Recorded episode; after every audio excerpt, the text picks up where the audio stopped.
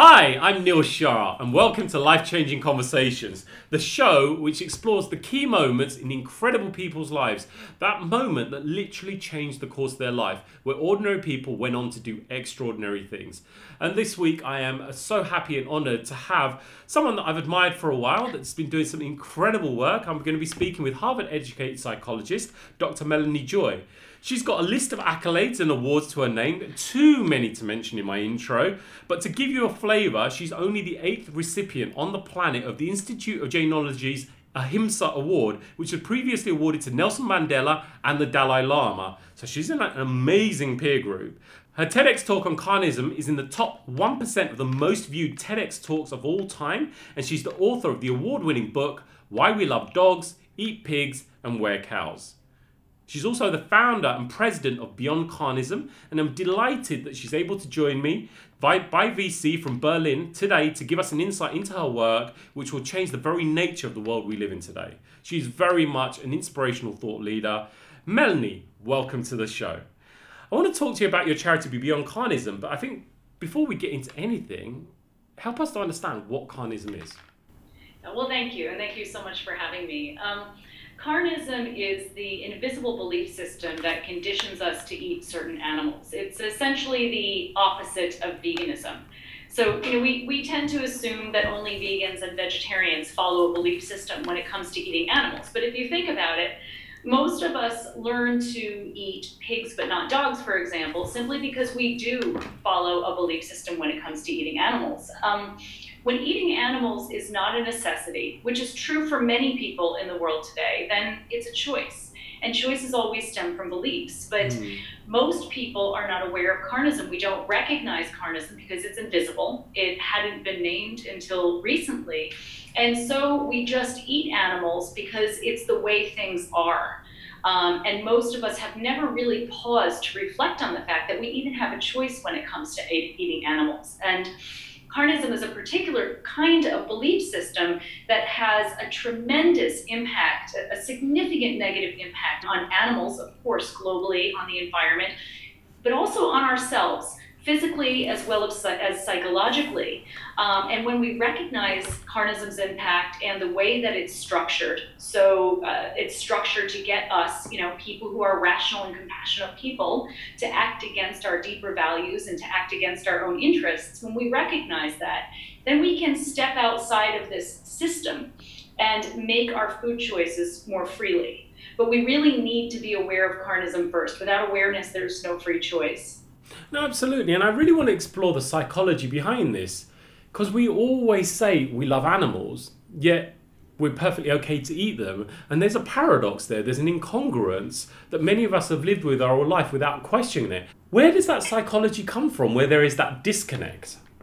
Yeah, I mean, disconnect is exactly the word for it. Um, most of us live with this internal disconnect. We care about animals. Most people do. I mean, some people don't, but the vast majority of people do. We know that we're hardwired to feel empathy hmm. for other sentient beings. So, empathy is our natural state. If you ever look at children with animals, you know, they naturally are drawn to animals. They want to pet them, they want to connect with them. Many of us have had beloved, you know, pets or companion animals who are our family members and at the same time, we're putting the bodies of dead animals into our mouths from the moment we're weaned.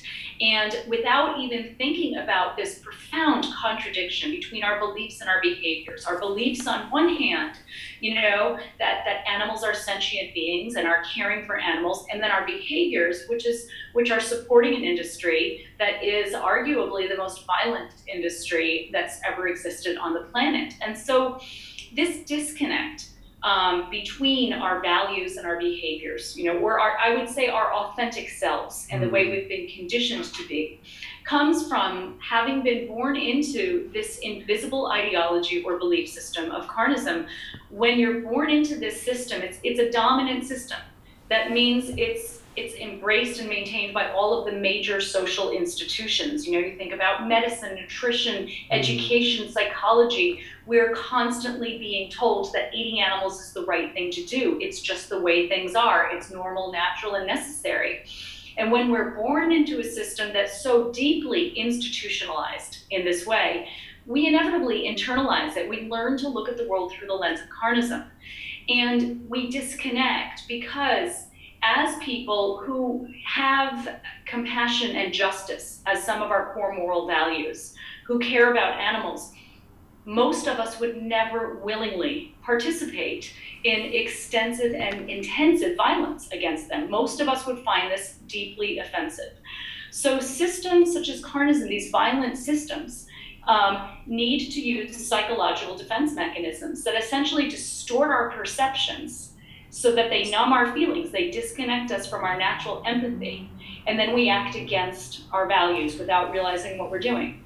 But it's not universal. Carnism, as you describe it, for me is quite selective because the, the Yulin Dog Festival, for example, or Cecil the Lion, when, when we obviously had the, the news that, that he'd been uh, killed by the hunter. The outroar that resulted off the back of those kind of incidents compared to, you, you know, the daily occurrences of maybe people going home and eating a, a steak dinner. And where does that disconnect come from? How can we differentiate and segregate between the animals we care about? Well, humans have a remarkable ability to compartmentalize. We do this with our other human groups. You know, we protect our babies at home and bomb, bomb other babies overseas. So it's not just animals that we compartmentalize around in this way. Um, that said, carnism is in fact a global phenomenon. What changes is simply the type of animal that is consumed. Um, the type of animal consumed changes from culture to culture, absolutely, but people's relationships with eating animals does not change. The same psychological mechanisms are in place. Mm. Um, people tend, around the world, people tend to be disgusted by all of the species they have not been conditioned to think of as edible. So, for example, Americans, many Americans anyway, are disgusted by the idea of eating horses. And in some places like France, people are not disgusted by eating horses. Carnism conditions us mm. to distort our perceptions and block our empathy when it comes to those select species we've learned to think of as edible. And this is true in cultures around the world. I've talked about carnism and given my carnism presentation. Um, I, have been in 40 countries now around the world talking about this phenomenon, and it exists everywhere. I've been reading a, a really fascinating book called *Sapiens*, um, which kind of exploring the, the, the, history of humanity. And you know, I, I thought that they were selected for a particular cultural reason, but it was just they were better equipped to cope with tropical conditions and work hard. So you know, people from the African continent were selected because actually they made pretty good slaves. Um, is there an element of certain animals are selected for food products because they're better equipped or they're they're better utilized as food sources? I mean, certainly that plays a role. I mean, animals who are geographically available, um, who are easy to, to raise. I mean, we don't eat carnivores for a variety of reasons. One is because it's it's a lot more cost effective to um, breed and slaughter herbivores who can't fight back the way that carnivores can. Um, so, certainly, there are various reasons why certain animals have been selected, but what carnism does is it conditions us to believe that the animals who have been selected or, or classified as edible are meant to be eaten. Mm. Carnism teaches us to believe in what I call one of the defenses of carnism, I call the three Ns of justification. Eating animals is normal, natural, and necessary these are myths. They're myths that are presented as facts. Mm. And they are myths that have been used to justify violent practices throughout human history. And that was interesting. A couple of weeks ago, we had Dr. Dr. Michael Greger on the show, and he was talking about like a lot of the pseudoscience that exists to back up why, from a health perspective, we need to eat uh, animal products. And it's something that we found quite interesting. That they, they, you know these are the myths that tend to to become the facts that we hang our hats on. And that's the question that, that you know comes to mind for me is why are we not asking ourselves these questions and why do we automatically go into defensive mode when people question our right to eat meat even though you know it's, it's, it's an uncomfortable truth but often we go into that kind of very defensive space Absolutely. Carnism keeps itself alive by it, it depends on us acting in accordance with what it wants us to be doing, which is not what most of us would choose to be do if we were thinking rationally and freely and we were feeling our natural empathy. I mean, one way to think about carnism is almost like an entity that has, um, you know, hijacked our minds and we're looking at the world through the lens of carnism and it is designed to keep itself alive and the way that it keeps itself alive is to keep us defending it and reacting and you can see examples of this everywhere um, reacting against any challenges to this idea that eating animals is the right thing to do. Um, I talk about, in my work, I talk about two types of carnistic defenses. One of them I call primary defenses. And these are defenses that are organized around the myth um, that eating animals is the right thing to do. So I gave you an example of the three Ns of justification. Sure. Um, another, uh, the other type of carnistic defense is what I call secondary defenses. These are defenses that teach us to believe that not eating animals is the wrong thing to do. So in other words, or another way to think about this is that primary defenses cause us to validate carnism and secondary defenses cause us to invalidate veganism, which is the counter system that mm. challenges carnism.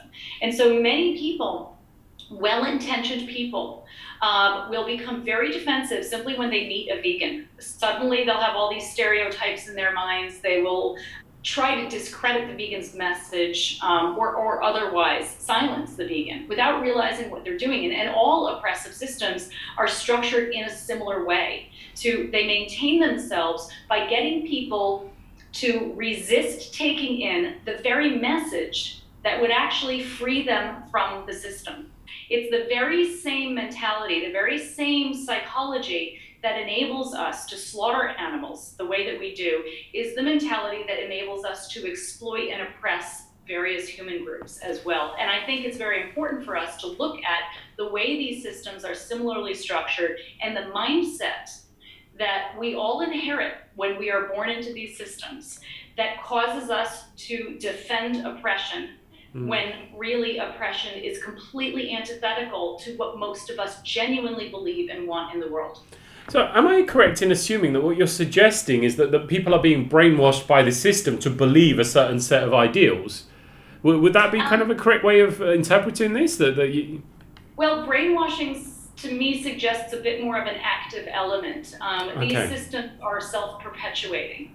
Um, you know, there are uh, stakeholders in these systems, um, animal agribusiness, you know, mm-hmm. multi billion dollar industries, who obviously are invested in maintaining carnism. Um, however, the systems, once in place, become self-perpetuating, we all end up participating in them without realizing what we're doing. So I wouldn't call it brainwashing as much as I would call it conditioning. Uh, okay. Operating, yeah. many of us go through our lives in the world in certain ways on autopilot yeah. without and, and, eating animals is a perfect example. You know when i was growing up nobody ever asked me if i believed in eating animals or if i wanted to eat animals or if i you know how i felt about eating animals. No one ever asked me to reflect on you know one of the, these one of the most profound experiences in some ways of, of my life. Um, it was eating animals was just the way things are um, so it's just that eating animals has become so normalized um, that it's very difficult for many people to even think outside of that box. I really would like to take some time to explore that because you were very much a result of the cultural conditioning before you had that moment where you, you, you kind of uh, changed the course of your life. What led you to that? What was the, the, the kind of the key pivotal experience that you had or the moment that you had where you made that lifestyle shift and why? You know, there were several experiences. Um, the, the most, well, probably the most known one was when I was 23 years old. Um, I ate a hamburger that was contaminated with Campylobacter. I've spoken about this and, and written about this. Um, and I wound up hospitalized, um, extremely ill on IV antibiotics. And I stopped eating meat after that. Um, I, I had been interested in, you know, potential vegetarianism. I had heard, you know, little bits here and there about what happens to the animals, but nothing really sunk in before that experience. Um, and I just stopped eating meat because I, and eggs at the time, um, dairy came later, um, because I was disgusted, physically disgusted by it. But then as I was learning information about my diet, vegetarianism, then all of a sudden I learned about the reality of animal agriculture. I learned about the impact of animal agriculture on the animals, on the planet. Um, and I was shocked and horrified. Um, and I just didn't want to be a part of that. And I think the fact that I wasn't eating meat anymore made me more receptive to this information. Um, I should say that the first animals that I stopped eating were actually sea animals, and I stopped at four years old. Mm. Um, and that was actually a very pivotal experience in my life, which I didn't realize until I was much older when I could put the pieces together. Um, my father was a fisherman by his profession was uh, not a fisherman, but he was a, a, musician by profession. But he was always like a, a very active fisherman. Mm. And my favorite place in the world to be was on his boat when I was a baby. And I had this little um, fishing pole, like you know, little kids' fishing pole. Mm. I never caught any fish, but I would have my pole. It was always in the side of the boat next to my dad's, my mom's, kind of like dragging along the water. And one day, I was four years old. Um, I did catch a fish. It was a blackfish. I actually remember this experience very clearly. Um, and my parents were so excited, and they were cheering and clapping. And my father came running over, and he reeled the fish in for me.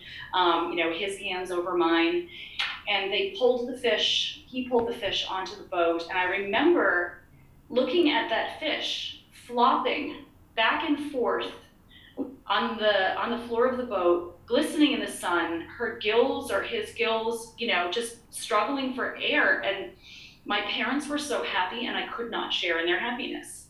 And i didn't understand what was wrong with me that i couldn't be happy but i wasn't happy. I was feeling sad instead and actually somewhat guilty which i didn't realize until later mm. that that was the feeling i had and my young mind, I think, was too, it wasn't developed enough to actually make the connection that I was feeling disturbed by the fact that I had just killed someone. Um, and so instead, it manifested in my body. And I, fish had been my favorite food up until that day. And from that moment on, I would get sick, actually throw up if I had to eat fish. And then even the smell of it sickened me. And I, I never ate any sea life again from then on and looking back, I can see how that happened. Even today, which is it's not the best thing because I can't. I mean, seaweed is is vegan. It's really mm. not a problem, but I still have this vis- visceral reaction to the smell of it. Wow, that's that's intense, you know, to have that experience at four years of age. But ultimately, you know, I'm starting to get a sense in my head of the mindset shifts that we go through to desensitize us to consuming animal products. What I want to understand is the reverse of that. From your perspective, what are the stages of the mindset shift that we need to go through to re-engage with kind of our participation in whatever kind of lifestyle kind of approaches we wish to adopt? It's such a great question. Um, I, I think really being um, being committed to living an authentic life and and to, to living a life that feels for me it's, it's very important to feel that I'm I'm living my truth. Hmm. Um, and I think on the deepest level, we all have a pretty similar truth. Um, you know, most of us do share the same core moral values of, of compassion and justice. You know, most of us want to not just feel good about our not, not just feel good, but to feel good about ourselves. Um, you know, to feel like good about who we are. And so as I, you know, became increasingly maybe active in, in living a more authentic life, it helped me to become increasingly connected with my my my authentic thoughts and feelings rather than what I had been taught to think and feel. Hmm. And to really try to bring that authenticity into the world you know, to really be committed to trying to live a life of integrity. Um, integrity, you know, I'm, I'm, using the definition of integrity as the, the, integration of values and practices. And I'm not saying this in a perfectionistic way mm. at all. Um, I'm simply saying that, you know, if you think about integrity on a spectrum, most things, maybe everything in some ways, falls on the spectrum. Sure. Um, it's not a question of you know either you're a person of integrity or you're not but you know how much integrity are you bringing into your life each day? You know how authentically are you living your values each day? How how present are you? How much are you showing up to your life each day? And when you really commit to being authentic and you really commit to being present you know being to the best of your ability honest um, honestly here and now hmm. you know honestly showing up into this moment um, honestly attending to the person who's right in front of you and not thinking about your to-do list and you know worrying about what happened yesterday the more you commit to doing that the more you reconnect with with who you really are and what really matters to you and for most of us who we really are and what really matters to us like is is being a proactive um, human being in the world, you know, being a part of a better world. And I'm not saying that everybody has to go out and become an activist to do that, but in my experience, um, I've worked with thousands and thousands of people over the years. I was a teacher for, for many years. I was a professor for a long time, um, I, 17 years or something. Um, and I've met so many students, I've done so many trainings, so many talks, and over and over and over again, I see that people are just so hungry for meaning and so hungry to be able to truly be themselves and be okay with that. And when we really truly are ourselves, it really is often win win, um, where we do end up making more positive contributions to our relationships and our world. And tell us about your approach as a campaigner. How is it that you're showing up and campaigning for change in, in your unique way that's different to how other people may approach things? Um, the work that we do at Beyond Carnism is educational, it's awareness raising. Um, I really believe that it is impossible to have a truly objective conversation about eating animals as long as we're having that conversation from within the very system that conditions us to believe that eating animals is the right thing to do.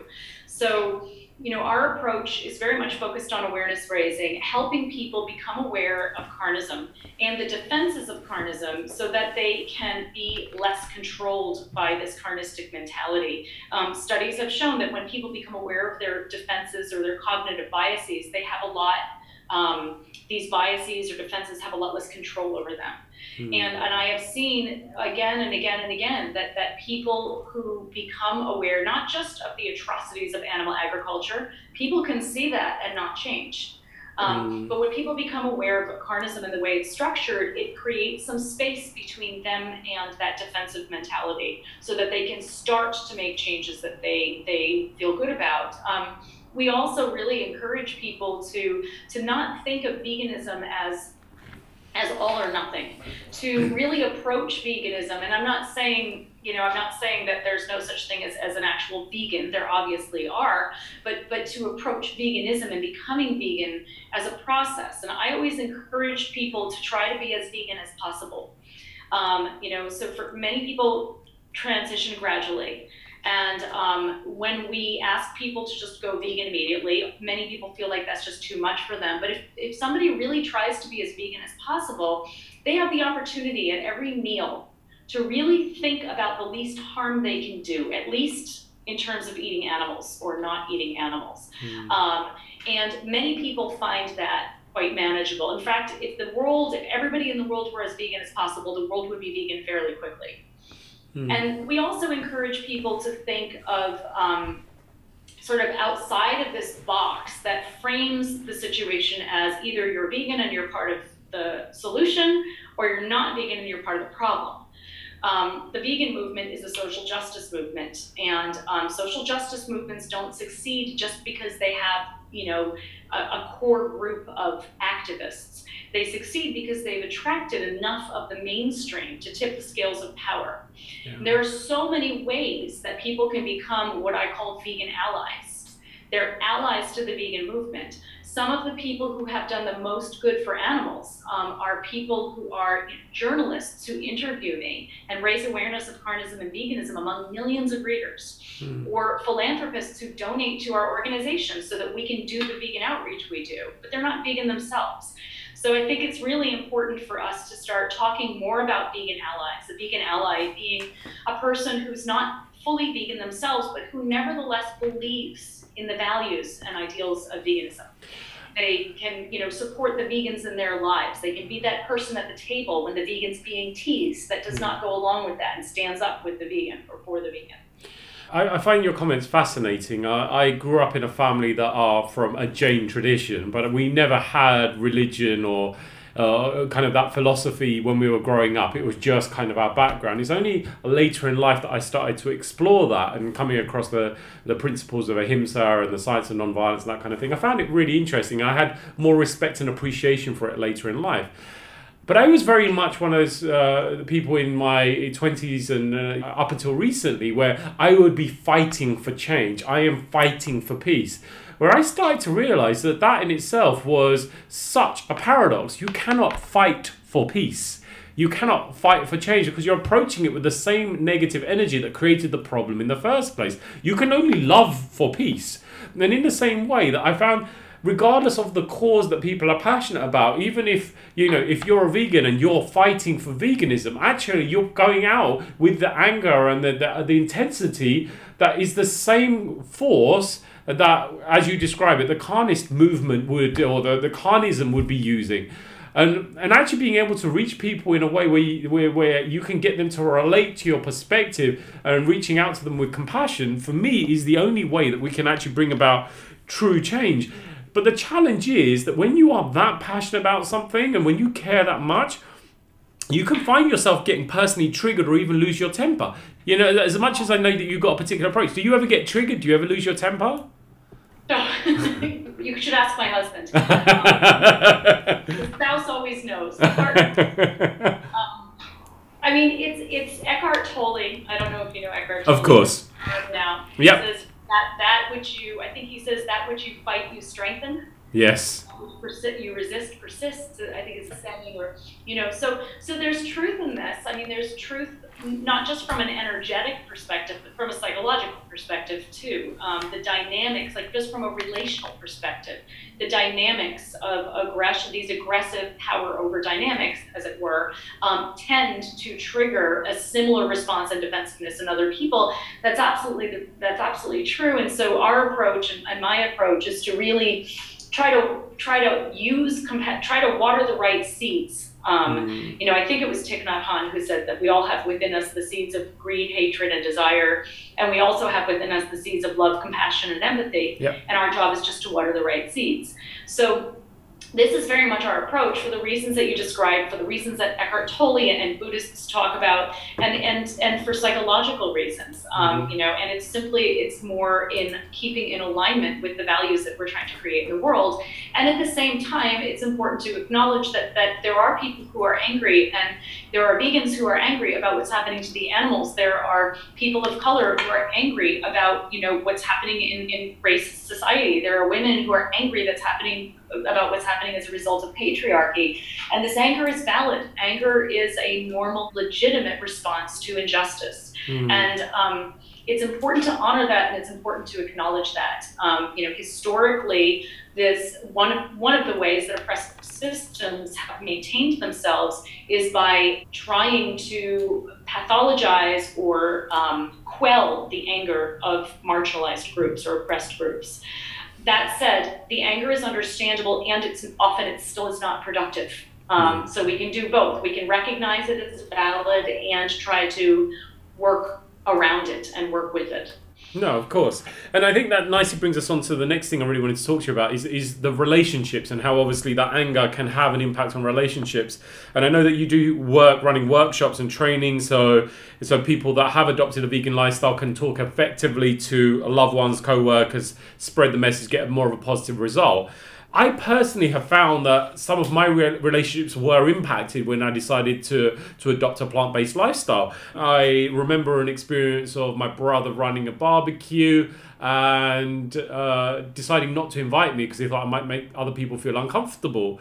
Um, I found that also dating when you're you're a vegan is not that easy because you know automatically that that creates point of conversation which potentially can make people feel uncomfortable on both sides of the equation so i'm really interested in that to find out more about the work that you do in, in, in terms of helping people to navigate that minefield yeah, I mean, this was why I wrote my new book, Beyond Beliefs, um, you know, about relationships and communication. Um, it, my, the other hat that I've worn over the years was as a relationship um, coach, relationship specialist, and I wanted to bring these kind of two parts of my life together, mm. um, working in veganism and, and, also working in relationships. And a lot of what I talk about in Beyond Beliefs is applicable beyond vegan, non-vegan differences. Um, sure. Basic principles of healthy relationships and effective communication. Um, and it is true um, that these kinds of differences, ideological differences, can be challenging in relationships. Any kind mm-hmm. of ideological differences can be challenging in relationships. Um, what I talk about in my book is how the differences um, ideological or not, are, are often not the problem. It's how we relate to differences that are the problem.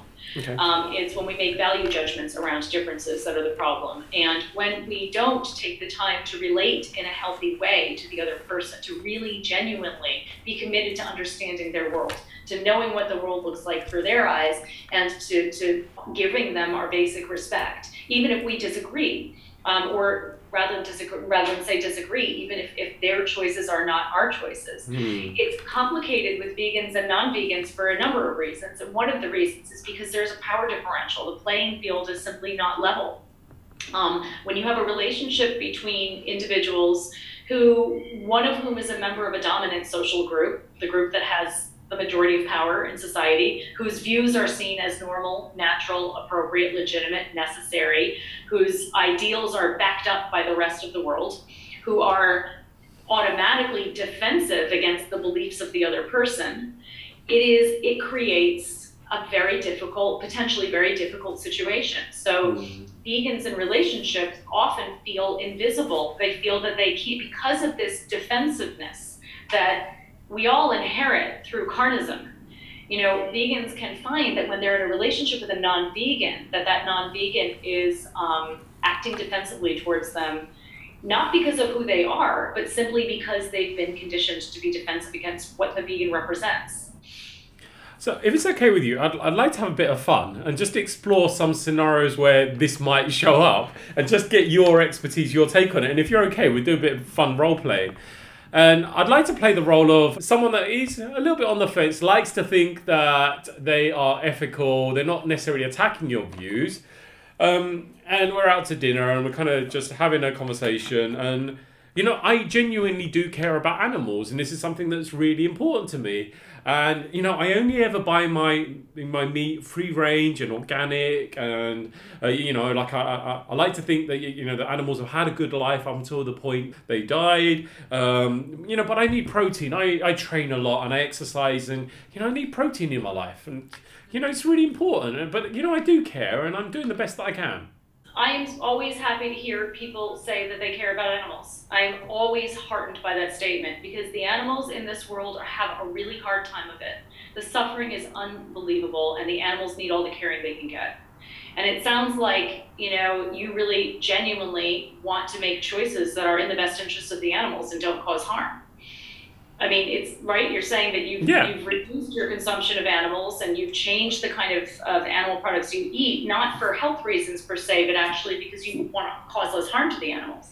Yeah. Also, uh, from my understanding, you know, when it's organic and free range, that's better for me, right? Yeah. Yeah, no, I totally understand that. And I, I remember when organic meat was first introduced to the market, and I actually thought, like, hey, you know, maybe this because my family eats meat. I was vegan at the time. My family eats meat, and I thought maybe this is like an alternative for them. Um, and then when I started researching it, I learned that it was a PR move. It was, you know, carnistic industries, profits being threatened because more and more people were waking up to the truth about what happens to the animals, like you, and saying no, that they didn't want to be a part of this. So they were voting with their dollar or voting with their pound. Um, and uh, obviously, this industry didn't want to just roll over um, and so they created this idea that it's possible to like have happy to be eaten animals. Um, and what I have found um, and, and, know to be true is that that's actually a myth. Um, and I might actually give them more information if they want about that, but want more information about that, and share my own experience of you know how I eat and what you know when I'm working out, lifting weights, you know how plant protein has worked for me, which mm. is really well. And I think that that was something personally I, I struggle with. I decided to uh, to go vegan halfway through training for an Ironman. And I remember my coach and most of my friends and people in my triathlon club all literally like rolling their eyes at the back of the head. It's like you, you can't make that decision halfway through training for one of the toughest one day endurance sports events. Wait until after the race, and then if you want to do it, you can give it a go. And I was at that point, I, I'm very much an overnight uh, vegan. I never, I've never been vegetarian in my life. Uh, literally made a decision, and when I make a decision, I'm kind of stuck with it. the challenges I faced and people that were genuinely concerned about my well being. They were worried about me. Um, and I felt like I knew that I was doing the right thing. There was something that compelled me to move forward with this. But the resistance I faced, and the pe- there were some people that thought I was actually being stupid and I was going to end up like doing myself some damage.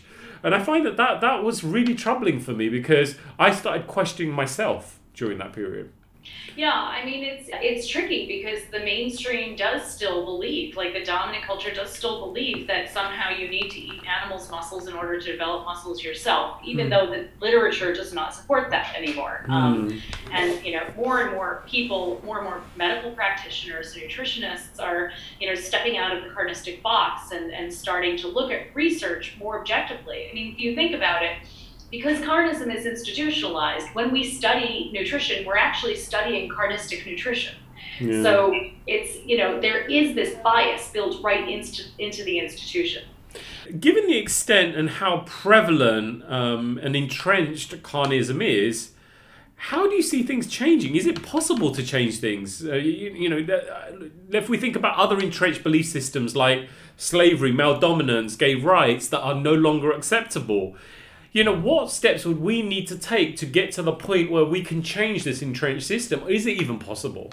I mean, it's already happening. Um, you know, it's, it's, I have not been anywhere yet in the world, in the 40 countries that I've been to, where I haven't seen ex, literally exponential growth of veganism. Mm. Um, you know, some countries are more advanced when it comes to the, the vegan movement than other countries, but everywhere. And I've had this very privileged position of being able to meet with people in positions of, ve- uh, of leadership in the vegan movement and, and to hear it from them what's going on in your country. And, and without fail, every single one of them has said in the past five years, things have just started to, to dramatically shift. You've got more and more vegan restaurants, um, you know, vegan food options, just vegan awareness, even health awareness, and that's coming actually a little bit more slowly, um, but it is changing all around the world. So it's really interesting and it's it's it's fascinating to see what's happening right now. And I think if we look at the trajectory of change um, that uh, that we're seeing now, um, it, it's clear to me that veganism will replace carnism one day as the dominant belief system. It's just a question of, of when, in my mind, not whether.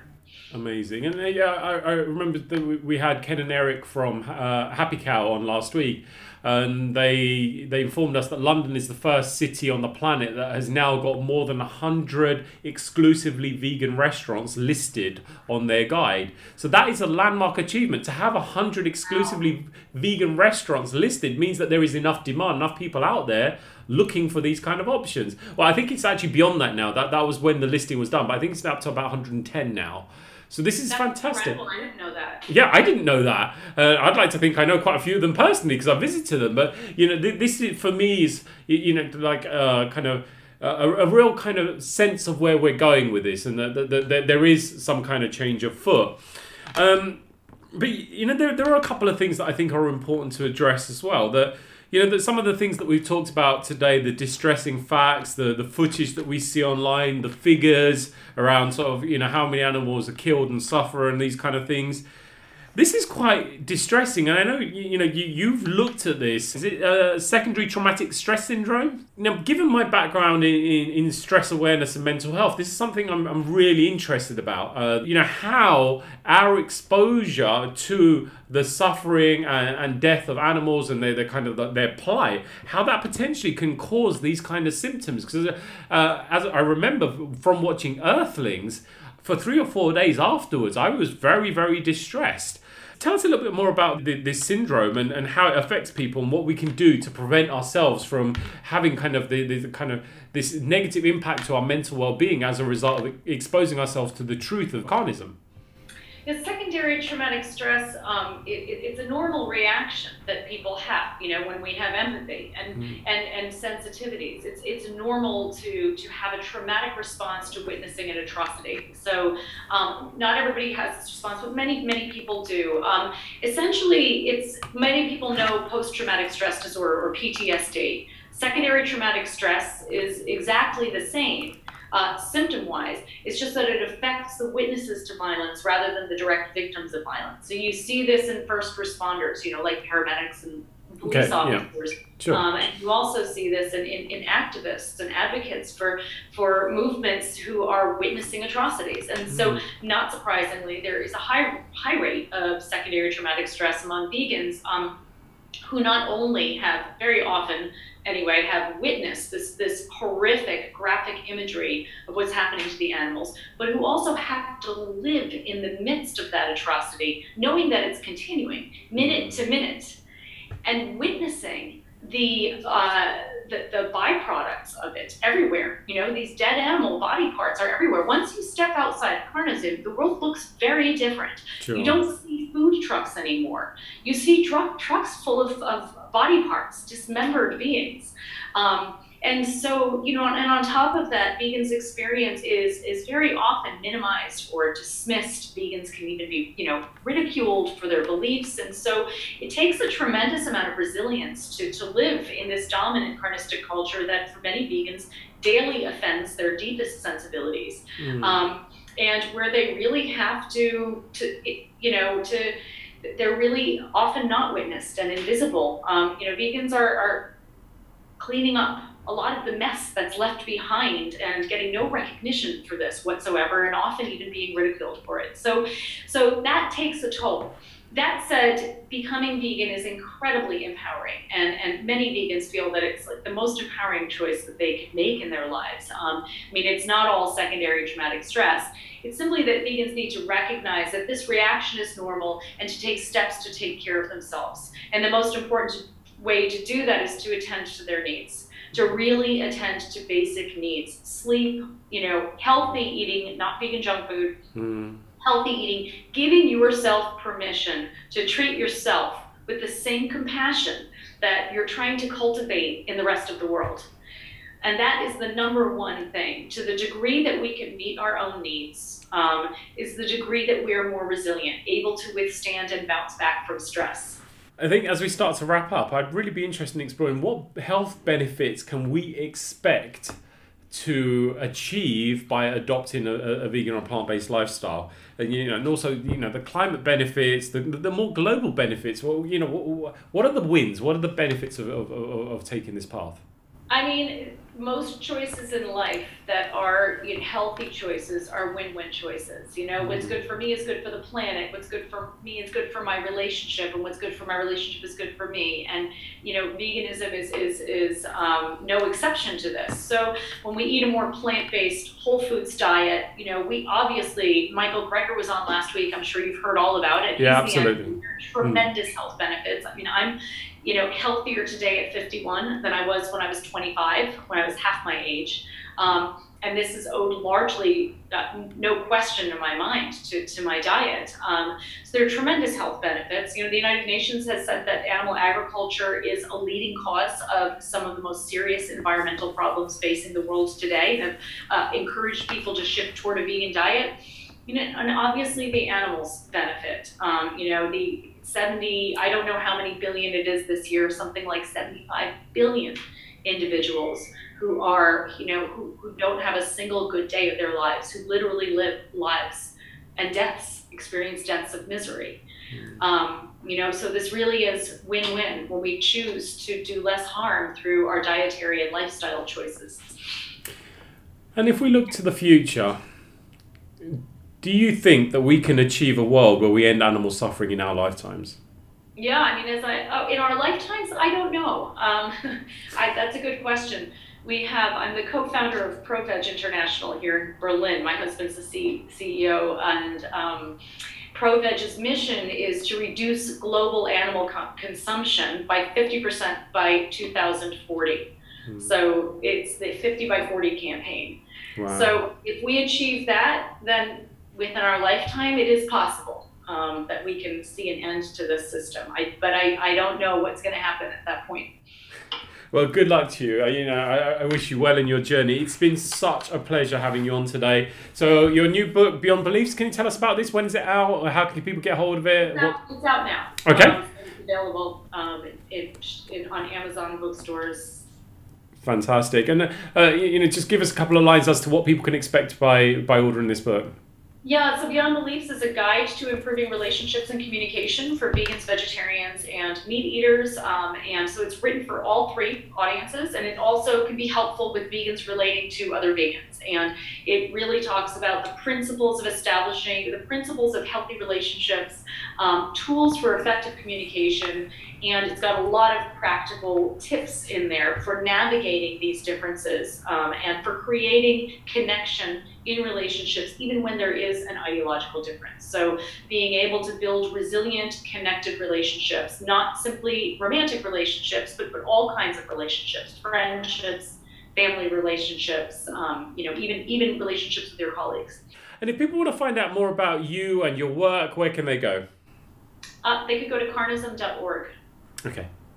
Uh, so we'll put that link up on, on the feed uh, a little bit later. Thank you so much for taking time out your busy schedule to join us. Um, if you're in London, be sure to, to pop in to, to have a chat with us. So we'd love to have you on again at some point in the future.